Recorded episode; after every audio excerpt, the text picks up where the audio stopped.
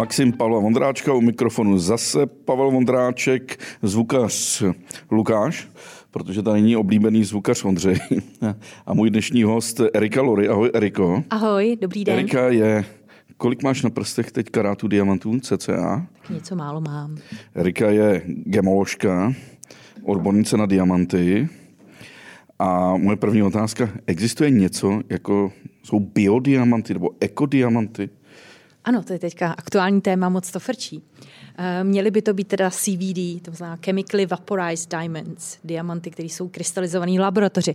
Samozřejmě otázka, pokud potřebuju vysoký tlak a vysokou extrémní teplotu, jestli jsem schopný ji vyrobit ekologicky a je bio. Takže to je samozřejmě otázka do diskuze, ale marketingově to můžete uchopit, jak chcete. Takže i bio.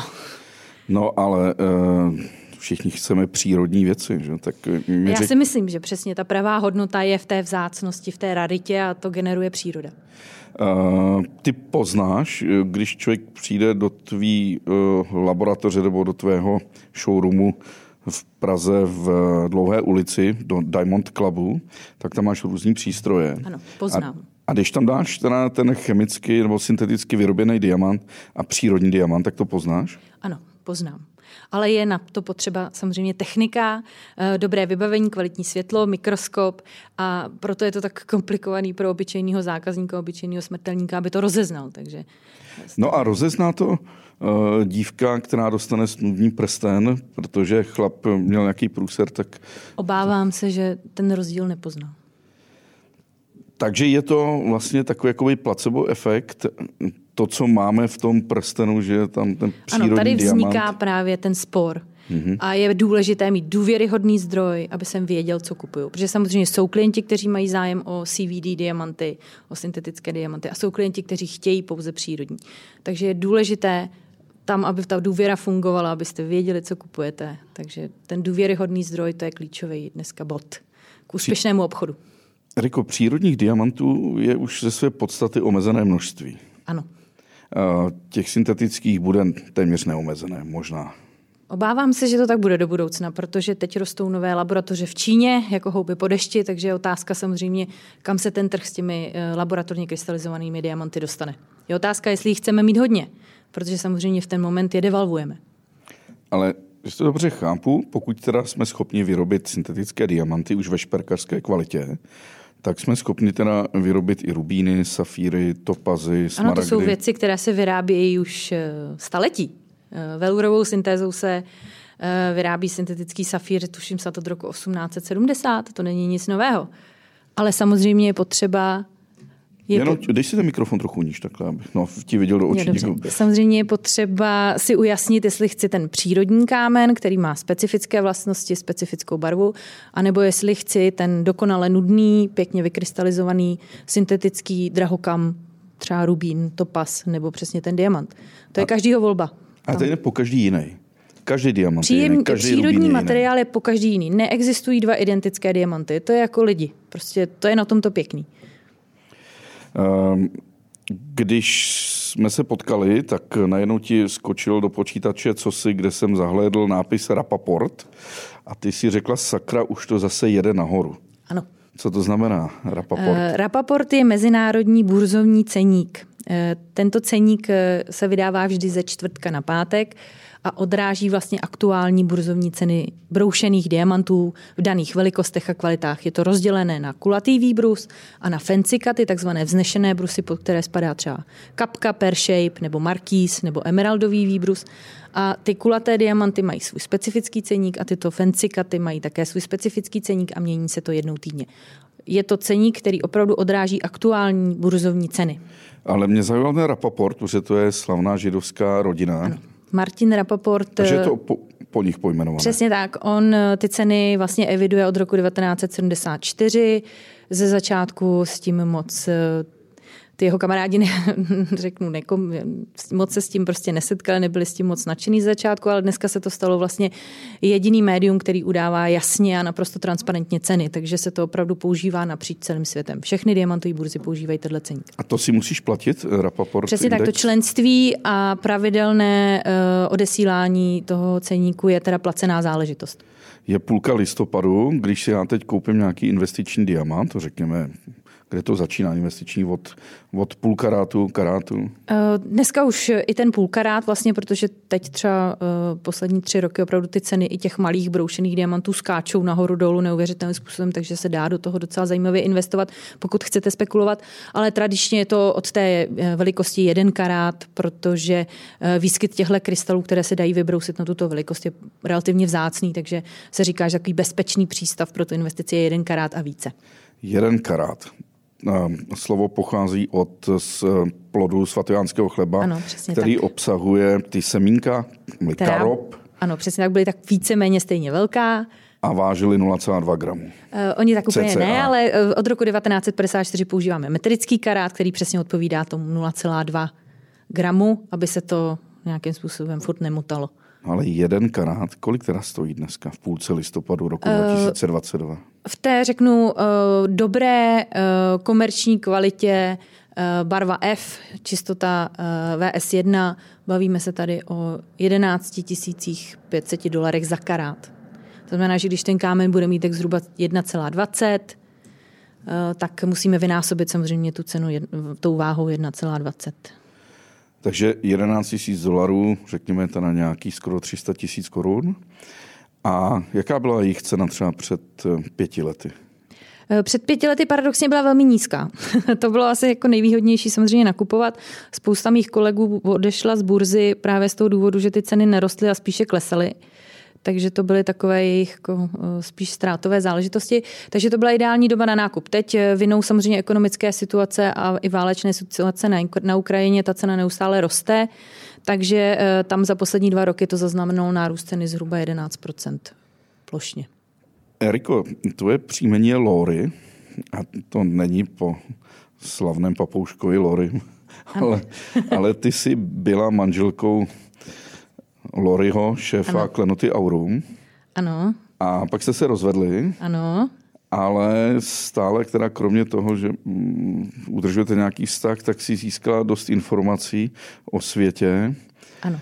A já jsem tě poprvé potkal, už je to téměř 20 let, to tak řeknu, na, v Bazileji na Basel World, největším festivalu, ne, veletrhu, jako veletrhu hodinek, hodinek a luxusního zboží, ano, ve Švýcarsku, v Bazileji. Ve Švýcarsku. a tam jsem teda opravdu eh, zjistil, že nejenom ve šperkařství, ale i v tom hodinářském průmyslu eh, se pohybují v podstatě tři národy, Švýcaři, Američani a, a, i, a židé tak je to dáno historicky. Oni samozřejmě byli pořád nuceni někam utíkat, takže ty diamanty jsou poměrně bezpečná, tvrdá a lehká komodita, takže se s ní velmi pohodlně utíkalo. Taky se říká, že proto jsou nejlepší uh, klarinetisti a houslisti právě židé, protože tyhle ty nástroje mohly zabalit a mohly zase utíkat někam do bezpečí. Takže řekla bych, že to má opravdu zavinuta historie. No a ty se teda dostala do tady té uh, v podstatě sub... Ano, židovské komunity.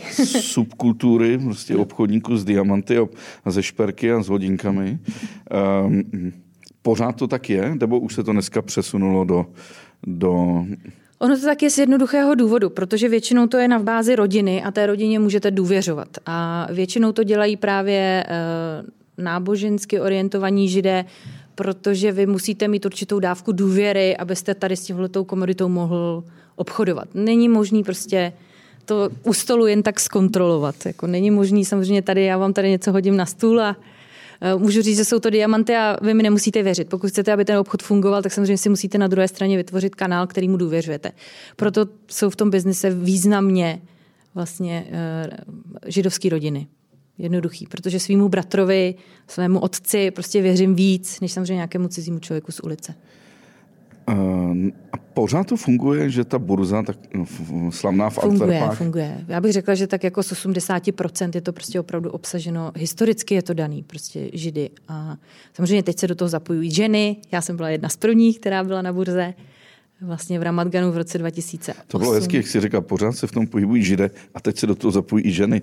Ano. Já jsem spíš myslel, jestli třeba Číňané, Indové, co, uh, co Tak to jsou teďka významní hráči na trhu samozřejmě, protože dneska Čína je největší uh, vlastně zpracovatel hrubých krystalů. Nejvíce zboží se dneska vybrousí v Číně. Eh, pak samozřejmě významný podíl má Indie. De facto od roku 2008 je antwerpská burza vlastněná indickou vládou z 80%. Takže uh, Indové a Číňané dneska ovlivňují významně ten trh. Takže ta slavná antwerpská diamantová burza jí vlastní Indové? Ano, přesně tak. Je to akciová společnost a 80% těch akcí. Nevím, jestli je to teďka prosím nás po covidu úplně aktuální číslo, ale do roku 2019 80% drželi právě Indové. Než se, než se vrátím k těm Indům, eh, ty jako žena teda jsi odbornice a můžeš dávat už i dobrozdání, jestli... Ano, mám te... mezinárodní certifikát na to, že mohu hodnotit přírodní nebo syntetické broušené diamanty. Nikoliv hrubé krystaly. To je podstatný detail. Broušené krystaly, broušené kameny. Kolik stojí tvoje služba, když tam přijdu s nějakým prstenem, který mi někdo nabízí, nebo s krystalem a já je chci to... vidět, jestli je standardně cena pro eh, vystavení certifikátu je... To nemusí říkat, ale jestli chceš. Jo, můžu. Jo. 1100 korun za kus nebo karát. Samozřejmě, když je to 10 karátů, 10 karátový diamant a klient po mně chce vystavit certifikát, tak pak je to 10 tisíc za ten kámen. Prostě je to uh, hodnota, kterou jsem si stanovila na základě právě investic, který jsem do toho vzdělání měla a je na klientech, jestli jsou ochotní to zaplatit či nikoliv.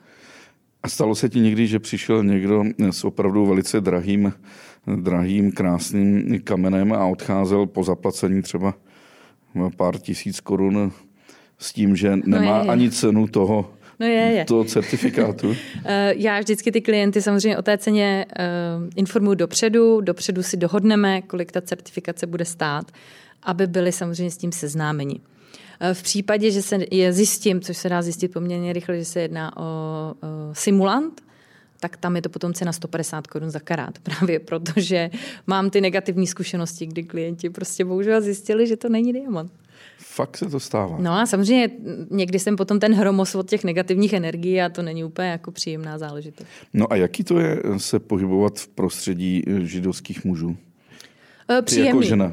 Eh, tak já jsem tam byla relativně mladá, sympatická v té době, ještě svěží, takže mě vítali velmi pozitivně. Přes tvýho bývalého manžela Lorio tě znali asi? Ano, ne? přesně tak. Tam je podstatné, prostě pokud se tam chcete dostat, potřebujete doporučení. Minimálně dvou členů, bez toho to prostě nejde. Takže já jsem měla tu obrovskou výhodu, že díky tomu, že jsem působila v Klenotech, eh, vlastně od roku 2000, takže jsem si tam vybudovala ty kontakty, takže jsem získala to doporučení a já jsem byla, jako byla milé překvapená, protože opravdu to bylo, pro mě to bylo jako velmi sympatický prostředí, takže mě to stimulovalo k tomu, abych tam studovala, abych ty kontakty si vytvořila, mně se tam líbilo, já jsem byla spokojená.